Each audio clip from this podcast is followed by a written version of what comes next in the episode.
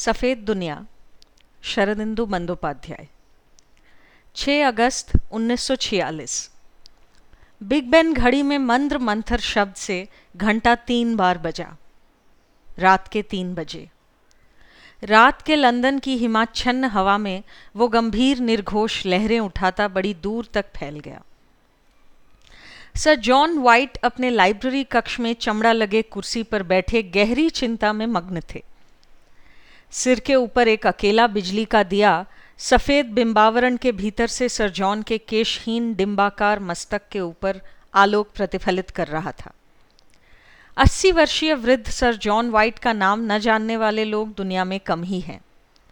एक ही साथ वैज्ञानिक तथा दार्शनिक, कर्मी तथा भावुक। पाश्चात्य जगत में वे एक ऋषि के तौर पर परिचित हैं। उनके मन की उदारता और ज्ञान की गहराई से जो भी परिचित है वही उन्हें आधुनिक युग का सुकरात मानता है। इतनी उम्र में भी उनका शारीरिक स्वास्थ्य और मानसिक सजीवता अक्षुण्ण है। बिग बेन के शब्द तरंग के कानों पर आघात करते ही उनका ध्यान स्थिर शरीर कुछ हिल उठा। उन्होंने दीवार घड़ी की ओर आँखें उठाई। रात के तीन बजे? वे पूरे छह घंटे से इसी प्रकार बैठे हुए हैं। क्या सोच रहे थे? सहसा उनके मस्तिष्क में सहस्र परमाणु बमों के असहनीय आलोक की तरह एक गगन विदारक दीप्ति जल उठी। जो प्रश्न पिछले छह घंटों से उनके मस्तिष्क को आलोड़ित कर रहा था। जिस प्रश्न ने उनके दीर्घ जीवन के अधिकांश समय पर कब्जा जमा रखा था, उस प्रश्न का परिपूर्ण उत्तर उन्हें मंत्र दृष्टा कवि की तरह अपनी आँखों के सामने दिखाई दिया। स्नायु पेशियों को मज़बूत करते हुए सर जॉन घड़ी की तरफ़ ताकते रहे। उनकी चिंता के गगन ले ही दुस्साहस ने क्षण भर के लिए उनके मन को सुन और स्तंभित कर दिया। फिर वे धड़फड़ा कर उठ खड़े हुए। कमरे में कोई और होता तो गौर करता कि उनके दोनों हाथ और घुटने थरथरा रहे थे। पाँव लड़खड़ाते, सर जॉन कमरे के कारपेट बिछे फर्श पर कुछ देर टहले। फिर अचानक पलटकर कमरे के कोने की तरफ़ गए। कमरे के कोने में एक छोटे टेबल पर टेलीफोन था। सर जॉन ने कांपते हाथों से उसे उठा लिया। पार्लियामेंट में तब जनसभा का अधिवेशन चल रहा था। सर जॉन के लगभग पंद्रह मिनट तक इंतज़ार करने के बाद टेलीफोन के दूसरे छोर से एक स्वर सुनाई दिया। परेशान, अधीर कंठस्वर ने कहा, हेलो, सर जॉन इतनी रात गए, क्या हुआ आपको? सर जॉन ने व्यग्र स्वर में कहा, कौन, वो? सुनो, तुमसे भयानक ज़रूरी बात करनी है। परेशान कंठस्वर ने कहा, लेकिन अभी तो मैं बहुत व्यस्त हूँ, दस मिनट में भाषण देना पड़ेगा। नई गवर्नमेंट ने भारत के काले आदमियों को सर पर चढ़ा रखा है, उसके विरुद्ध भाषण। सर जॉन बोले, भाड़ में जाए तुम्हारा भाषण जैसे हो, वैसे ही चले आओ। खबर है, बहुत बड़ी खबर। इतनी बड़ी खबर दुनिया में कभी किसी ने नहीं सुनी। उधर का कंठ स्वर अब उत्सुक हो उठा। क्या खबर है? किसकी खबर? कुछ देर नीरव रहने के बाद सर जॉन ने कहा, मैंने मनुष्य का मुक्ति पथ ढूंढ निकाला है। सफ़ेद मनुष्य का मुक्ति पथ उनकी आवाज़ काँप गई। पाँच जनवरी 1947 इंग्लैंड के एक समाचार पत्र के रविवासरीय अंक में एक निबंध प्रकाशित हुआ। वो समाचार पत्र एक मध्यम श्रेणी का टोरी पत्र था। निबंध के लेखक एक प्रख्यात पत्रकार हैं। अवसर प्राप्त होने के बाद राजनीति के संबंध में ख्याली कल्पनाशील, अपितु विज्ञान गंधी निबंध लिखकर इन्होंने प्रसिद्धि पाई है। उनकी वर्तमान रचना संक्षेप में कुछ इस प्रकार है। मनुष्य की विज्ञान बुद्धि, उसकी विवेक बुद्धि को पीछे छोड़ चुकी है। फलतः उसने आराम, विलास और भोग की कई नई सामग्रियाँ पाई हैं। शत्रु के विनाश के लिए कई भयंकर अस्त्र भी प्राप्त किए हैं। जीवन को उपभोग करने की लालसा उसमें सौ गुना बढ़ चुकी है। लेकिन उसके अनुपात में एक दूसरे के साथ मिलजुल कर भाईचारे से रहने का कोई उद्यम ही नहीं नज़र आता। क्राइस्ट का अनुशासन मनुष्य के जीवन में व्यर्थ रहा है।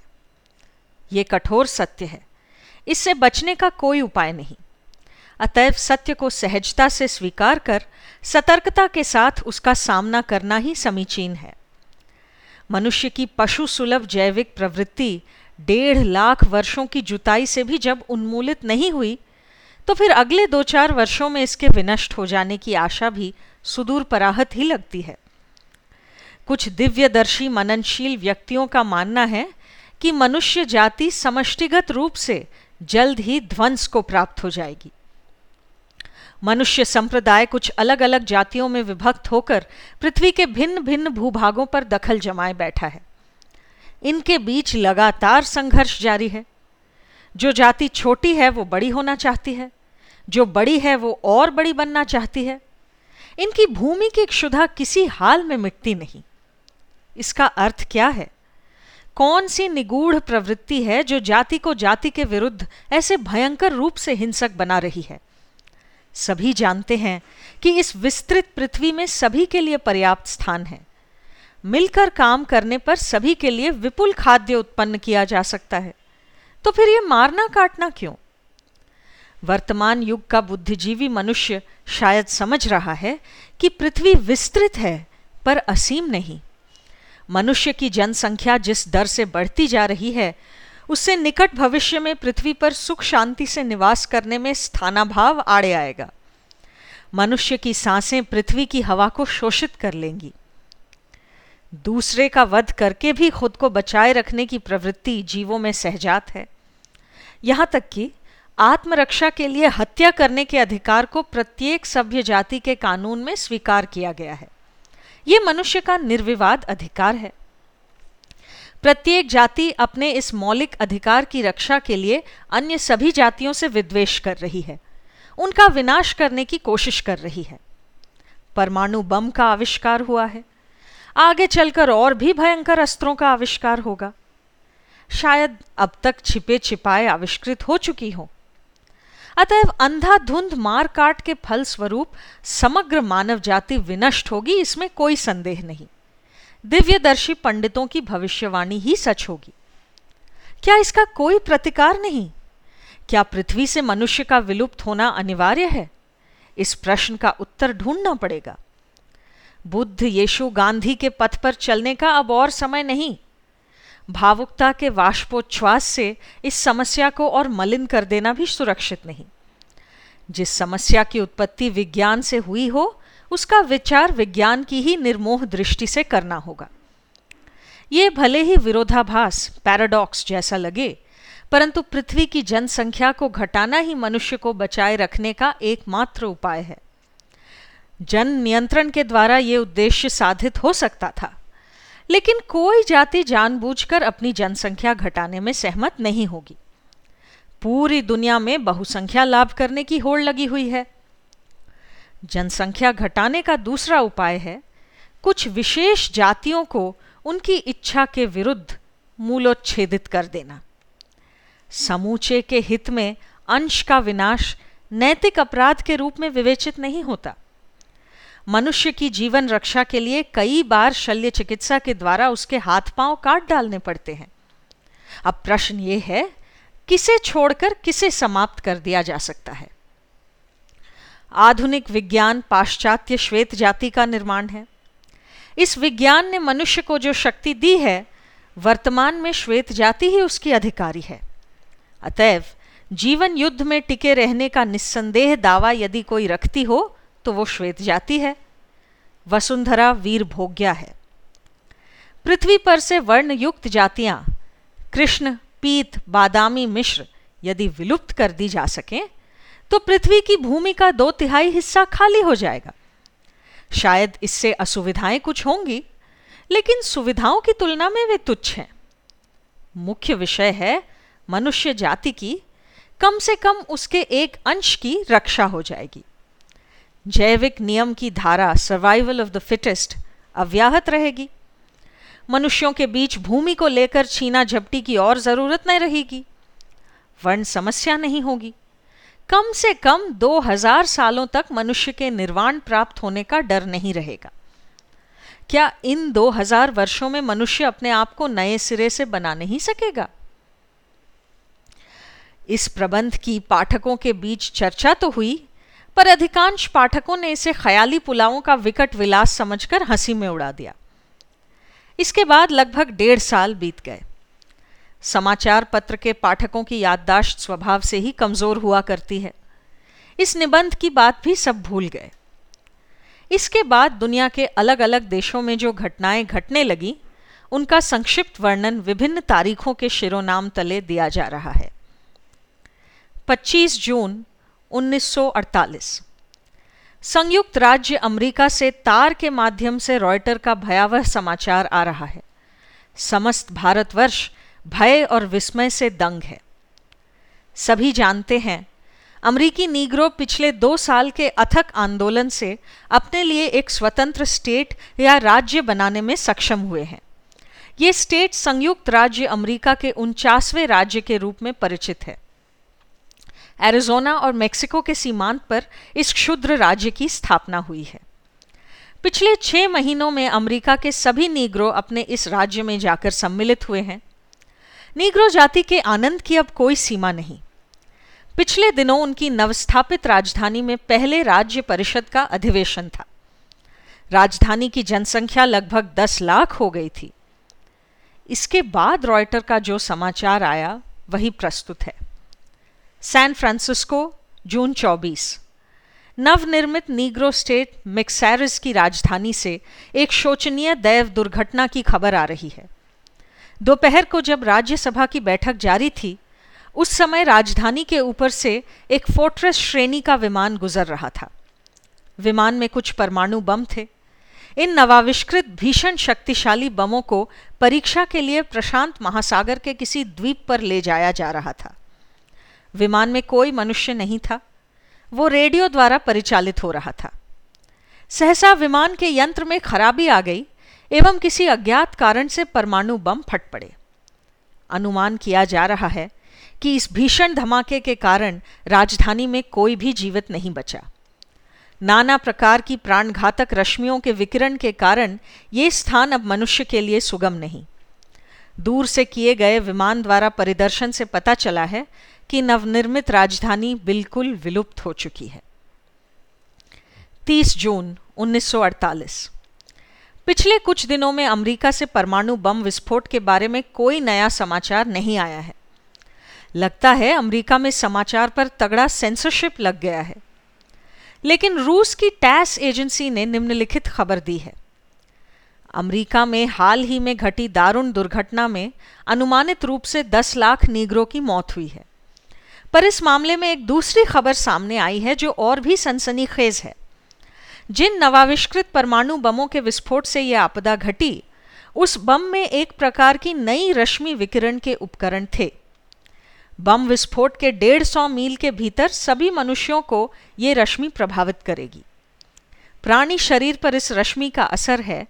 जो भी इससे प्रभावित होंगे, वे प्रजनन की क्षमता खो देंगे। मेक्सिको के अधिकांश निवासी भी इस नूतन रश्मि द्वारा प्रभावित होंगे। पूर्वोक्त समाचार का संयुक्त राज्यों की गवर्नमेंट ने खंडन किया है। 18 सितंबर 1948 दक्षिण अफ्रीका के सफ़ेद काले संघर्ष का इतने दिनों बाद सुचारू समाधान निकला। इसके लिए मुख्य रूप से इंग्लैंड का लोकतांत्रिक मंत्रिमंडल ही प्रशंसा का पात्र है। ब्रिटिश कॉमनवेल्थ को दीर्घजीवी बनाने की न्यायनिष्ठ विधि अब जाकर अवलंबित हुई। इंग्लैंड के अथक प्रयासों और उद्यम के परिणाम से ऑस्ट्रेलिया, कनाडा इत्यादि कॉमनवेल्थ के अंतर्गत राष्ट्र समूहों की एक बैठक हो चुकी है। उसमें तय हुआ है, दक्षिण अफ्रीका में रहने वाले सभी श्वेतांग जाति के लोग ऑस्ट्रेलिया जाकर बसेंगे। दक्षिण अफ्रीका अब से स्थानीय जातियों तथा औपनिवेशिक हिंदुस्तानियों द्वारा शासित होगा। अगले दस वर्षों तक श्वेतांग गण बतौर मुआवजा पाँच लाख तोले सोना पाएँगे। ये सभी शर्तें अफ्रीका की आदि जनजातियों तथा औपनिवेशिक भारतीयों ने आनंद सहित स्वीकार की हैं। साउथ अफ्रीका से श्वेतांग दलों का निर्यात शुरू हो चुका है। अफ्रीका में श्वेतांगों की जनसंख्या अत्यल्प है। उम्मीद की जा रही है कि महीने भर में अफ्रीका में कोई श्वेतांग नहीं बचेगा। देखा जा रहा है कि पाश्चात्य देशों की राजनीतिक विचारधारा अब भिन्न दिशा में चल रही है। एशियाई भूखंड में, ऑस्ट्रेलिया के अलावा, अन्य किसी देश में वे उपनिवेश या अधिकार रखना नहीं चाहते। उनकी ये नई मनोवृत्ति अत्यंत प्रशंसनीय है। 25 दिसंबर 1948 पिछले कुछ महीनों में पाश्चात्य देशों से प्राच्य देशों में समाचार का प्रसार बहुत कम हो गया है। शायद सभी पाश्चात्य देशों में समाचार पर सेंसरशिप लग गई है। डेढ़ साल पहले नीग्रो लोगों के नए राज्य में बम विस्फोट को लेकर जो जोरदार हो हल्ला हुआ था, शायद उसी के परिणाम स्वरूप पाश्चात्य देशों में शासक संप्रदाय सावधान हो गया है। लेकिन आश्चर्य की बात यह है कि दक्षिण अफ्रीका से भी सारी खबरें आना बंद हो गई हैं। एक महीने से रेडियो केंद्र तक बंद है। वहाँ क्या हो रहा है कोई नहीं जानता। फिर भी आकस्मिक रूप से एकाध खबरें निकल ही आती हैं। हाल में एक उद्वेगजनक समाचार भारत पहुँचा है।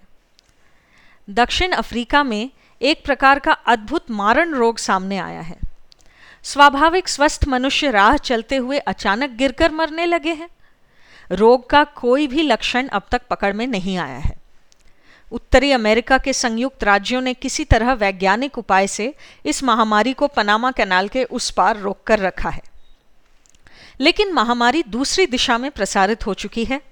प्रशांत महासागर लांघ कर फिलीपीन द्वीप समूह में नज़र आने लगी है। अंतर्राष्ट्रीय समिति सामुद्रिक चौकियों पर क्वारंटाइन लगाकर इस मारी के फैलाव को रोकने की कोशिश में लगी है। एक जनवरी, उन्नीस सौ उनचास। इंग्लैंडेश्वर ने भारतवासियों को उनकी स्वतंत्रता की पहली वर्षगांठ पर बधाई दी है। एक और खुशखबरी है। अब तक भारत के स्वतंत्र हो जाने के बावजूद कई अंग्रेज़ यहाँ रहकर अपना कारोबार चला रहे थे। आज इंग्लैंड के मंत्रिमंडल ने भारत प्रवासी अंग्रेज़ों के लिए एक हुक्म जारी किया है। अगले एक महीने के अंदर सभी अंग्रेज़ों को भारतवर्ष त्याग कर इंग्लैंड लौट जाना होगा।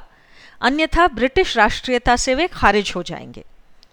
भारतवर्ष के साथ इंग्लैंड का सद्भाव बनाए रखने के लिए ही ये आदेश प्रचारित हुआ है।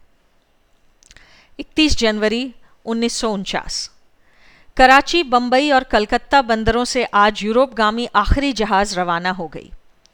भारत में जो अंग्रेज़ अवशिष्ट थे, वे अपने देश लौट गए। फ्रांसीसी और पुर्तगाली पहले ही भारत छोड़ चुके हैं।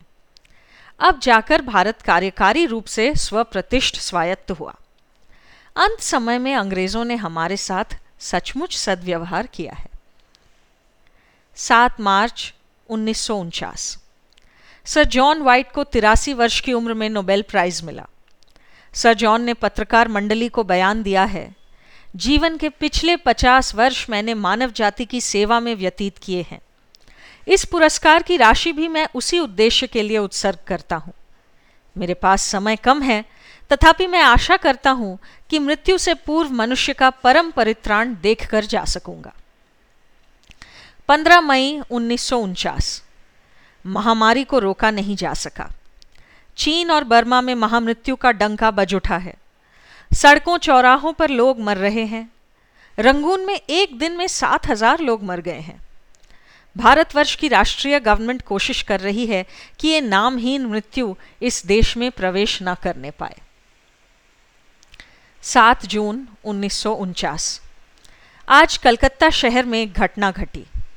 सुबह अंदाजन 10 बजे एक टैक्सी देशबंधु एवेन्यू से गुजर रही थी। सड़क के बीच में से चलते चलते अचानक वो बगल के फुटपाथ पर चढ़ गई और एक बालक को कुचलते हुए दीवार से जा टकराई। बालक की तत्काल मृत्यु हो गई, लेकिन टैक्सी का वेग उस पर भी शांत न हुआ। दीवार से टकराकर कुछ पीछे लौटकर टैक्सी ने फिर दीवार पर वार किया। इस बार टैक्सी लौटकर नहीं आई। इंजन के बंद पड़ जाने से वो वहीं रुक गई। पथयात्री अब तक सविस्मय खड़े ये दृश्य देख रहे थे। अब वे क्रोधांत की तरह भागे और टैक्सी चालक को गाड़ी से खींचकर बाहर निकाल लाए। पता चला, देह संपूर्ण रूप से अक्षत होते हुए भी उसके प्राण निकल चुके थे। 9 जून उन्नीस कलकत्ते के लोग भागने लगे हैं। मृत्यु भय से उन्मत्त होकर जो जिधर हो सका भागा। लेकिन भागकर जाएँ कहाँ? कराल मृत्यु का विष हर दिशा में फैल चुका है। बंबई, मद्रास, लाहौर, हर जगह एक ही हाल है। हाहाकार करते मनुष्य चारों ओर भागते फिर रहे हैं। कब किसके माथे पर मृत्यु बाण का स्पर्श होगा, कोई नहीं जानता। मक्खियों की तरह लोग मर रहे हैं। सत्कार करने को कोई नहीं। शीघ्र ही ये विशाल भारत भूमि श्मशान की तरह हो जाएगी। केवल जो कुछ निर्जीव है, जो कुछ ईंट, लकड़ी या पत्थर का है, वही रह जाएगा। 6 अगस्त 1950 पृथ्वी की सवर्ण जातियों का एक भी मनुष्य अब बचा नहीं। उनके अस्थि कंकालों से समस्त पृथ्वी सफ़ेद हो गई है। लंदन में एक महती सभा का आह्वान करके सर जॉन वाइट का अभिनंदन किया गया है। सभा में जोरदार आनंद ध्वनि के बीच ऋषिकल्प सर जॉन ने उठकर कहा, विज्ञान विश्व प्रकृति का दर्पण है। इस दर्पण में हम प्रकृति का स्वरूप देख पाते हैं। प्रकृति के अमोघ नियम में कृपा करुणा का कोई स्थान नहीं। जो योग्य है वही जीवित रहता है। जो अनधिकारी हो, उसे जीने का हक नहीं। प्रकृति के दरबार में हमारी श्वेत जाति के जीवित रहने की अर्जी मंजूर हुई है। इतना कहकर सर जॉन रुक गए। फिर सहसा धराशायी हो गए। उनका शरीर निष्प्राण पाया गया। विशाल सभा कुछ पलों के लिए निस्तब्ध हो गई। इस स्तंभित नीरवता के बीच बिग बेन घड़ी में मंद्र मंथर शब्द से तीन बजे।